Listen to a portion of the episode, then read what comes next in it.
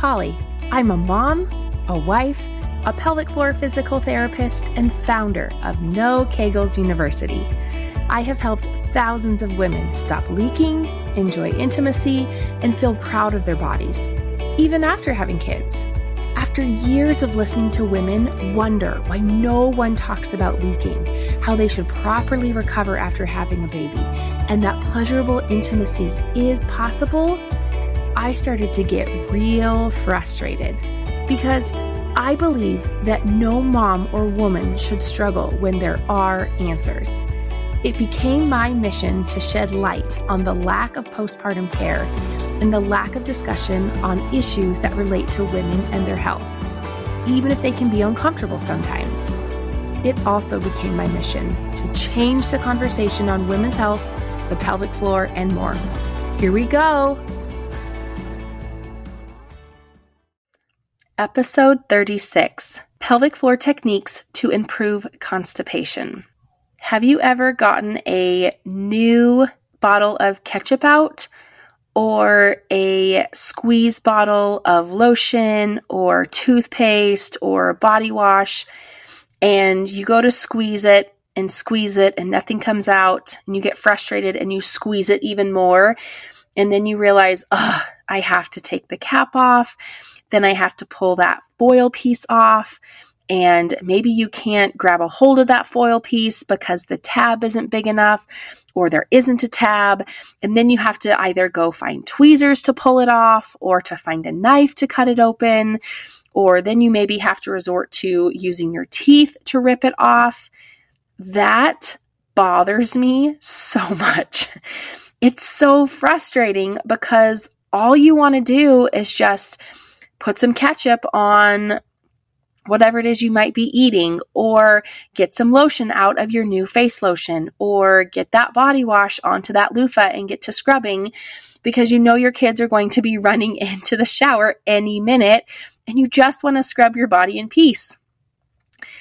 Those things that require one extra step than what you were planning on, for me, is so aggravating and I think for me, anyways, it's because I have to do one more step that I didn't plan for, and it takes a little bit longer. And the frustrating part for that for me is because I didn't plan for it, I wouldn't say I'm always the most flexible with my plans and especially with my time, just because I have two littles right now under the age of four and we have dogs. I homeschool my daughter. And my husband and I together have a couple of different businesses. So our plates are a little full. So I know that sounds so silly to be frustrated because if I timed it, it might be an extra 30 seconds to 40 seconds of my time. But in my brain, it's just one more step. And I tell you that story today because I feel like it really illustrates this point because if you remember a couple of episodes ago, plus I've also talked about this particular topic, balloon breathing, in other episodes before. And when I was deciding what to share with you this week, I had already gotten some questions in my Instagram, and I had had a patient message me this question as well. And it really has to do with I'm really struggling with balloon breathing. What am I doing wrong? And oftentimes it has nothing to do with you doing it wrong, but it has to do with you might need one more step before you can actually do that balloon breathing really well. So let's call it that dang piece of foil that we have to get off before we can get to whatever's in that bottle or squeeze tube. And what that is, is it has to do with your rectus abdominis which is actually your six pack muscle, and possibly even your greater omentum, which is a big organ that sits underneath your rectus abdominis. Now, like always, I'm not going to get into the anatomy or the science too much. But the reason I bring this up is because it is such a big piece for my patients in the clinic or even my coaching clients online when I have them demonstrate this balloon breathing to see if there's any funny things going on. And oftentimes the funny thing is is when they go to inhale, even though they're not breathing with their chest, they're really having to fight against their belly. It's almost like their belly isn't elastic or the balloon inside of their belly because if you remember, the premise here is that when you inhale, the lower lobes of your lungs are going to fill with air, your diaphragm descends, your guts descend, and then that pelvic floor drops in response. But I will use the idea of pretend you have a balloon inside your belly, it's hooked up to a helium tank. As soon as you turn the tank on, that balloon is going to fill up with helium. And as a result, the front of your belly is going to blow up, the sides of your belly and your rib cage are going to move out in a way. You're going to feel that balloon press into your back. And then, of course, that bottom is going to press downward into your pelvic floor. But with this, if your belly isn't elastic or elastic enough or isn't in a position to expand with this so called pretend balloon in your belly, then you're going to feel like you're not doing a really good job, or you might feel like you're doing something wrong. When really it has everything to do with your abdominal muscles are not soft. They're probably stuck. They're not moving very well. You might have your guts inside your belly not moving very well either. But we could have an entire episode on all the reasons this could be the case. But this is a technique that really can help your pelvic floor. And like I said, that extra step or that piece of foil that we have to remove before we can get to the good stuff. And the reason that this makes a difference is, is because if you can't inhale and expand that belly with that pretend balloon in there, how is that pelvic floor going to get that appropriate pressure to soften and to lengthen in order for you to have that bowel movement? If you're confused here, go back a couple episodes to the beginning where I start talking about constipation and your pelvic floor. And the reason that this is important here is because if we can address what's happening at your stomach, it can make a huge difference. And the biggest reason or the biggest contributor to this is being pregnant. And the reason is is the section of our abdominal muscles, our six-pack muscle from our belly button down to our pubic bone towards the end of our pregnancy, our belly just hung like a hammock to support that baby. It didn't have to expand with our inhale because our belly stuck st- so far out that it really couldn't expand anywhere. This lower section of our abdominal muscles got stuck. They're on vacation and they're not working. And so, what I encourage you to do here is you can do a lot of different things my first suggestion is to massage that belly. I like to encourage my patients to take their fingers, grab a section of their belly, and lift it up, almost like you're going to pluck that skin right off. If that skin pulls away and you can't pluck, almost like your skin pulled back, it recoiled, that's an even bigger indication that you need more of this. And so I would take from underneath your belly down to your pubic bone, grab a section of your skin and lift it up and let it go. And then find another section, grab a hold of it, lift it up, and let it go. You don't have to perform this very long.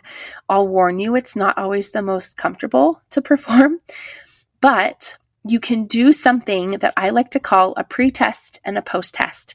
You can do some of your balloon breathing as your pre test See how it is that you perform. And then do this skin plucking, as I like to call it, in all the different sections for maybe a minute or so. It doesn't have to be very long. I wouldn't do any longer than two to three minutes, to be quite honest. A couple times a week. It doesn't have to be all the time. And then I want you to do the post test. Try that balloon breathing again. See if you can inhale with even just an ounce more of ease chances are you're going to be able to do that. And the reason is, is because of pregnancy or even constipation, or like I said, there's all these other reasons that might be contributing to your abdominal muscles not being soft and supple like they're supposed to. That's why you're having a hard time with that balloon breathing. That's why you're having a hard time with that pelvic floor lengthening in response to that breath and to that pressure. And then you're also still having a hard time with that constipation and not straining to have your bowel movement. Now, another point that I'll add here is to make sure that you're not pushing your air up against those abdominal muscles. And I'll even add that one session of you doing the skin plucking, it might not be enough. So don't hang or put all your eggs in one basket on this. It's going to take a little bit of time. And I think it's one of those areas that might feel frustrating. It might feel like you're not making a lot of progress, but keep at it because our muscles are designed to be soft and supple. If you're sitting listening to this or even walking, I want you to put your arm down next to your side and I want you to take one hand and I want you to press gently against your bicep muscle or press gently against, if you're sitting, press against your quad muscle or your calf muscle if you're sitting. And I want you to notice how those tissues just move out of the way. If you go to do that to your abdominal muscles, do they move out of the way or does it feel hard? Or if you went to grab the skin or even the muscle on your bicep or some of the muscle on your quad or some of the muscle on your calf, Notice how easy those tissues move around, almost like a marshmallow. That's how I like to describe it. But a lot of times, especially if you're struggling with your abdominal muscles not having the ability to expand to allow for that breath and to allow for that pelvic floor to do what it's supposed to, then what can happen is that those muscles, especially while you're trying to do that skin plucking, they might feel like you're trying to grab a graham cracker. You really can't. I'm not sure where that s'mores reference came from, maybe because it's summer at the time of recording this, that s'mores are on my brain. But I feel like that's a really great way to indicate some of the differences. So if you're if you really can't grab a hold of your abdominal muscles and it snaps back, then that that's a really great sign that this is something that you should work on. The homework for this episode is to take a look and take a grab and do some of that skin plucking around your belly. And this is like a minute to two minutes a couple of times a week. You don't have to be so aggressive that you're creating pain or discomfort. Be gentle. As time goes on, you'll notice that you'll have little bits of progress each time that you sit down or lay down to work on this particular area. The second piece, if you have not grabbed your constipation solution, it's free, then do so as well.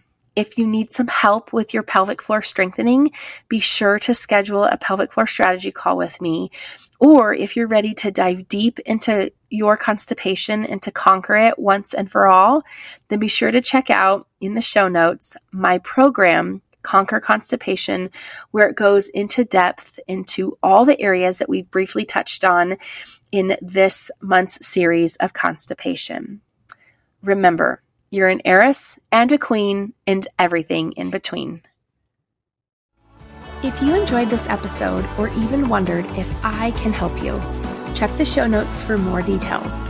And to see what else I'm up to, follow me on the socials at Beyond the V, period, by Pauli. Because I'm changing the conversation on women's health, the pelvic floor, and more, I still need your help. Please subscribe, leave a review, and share with a friend or two. See you next week.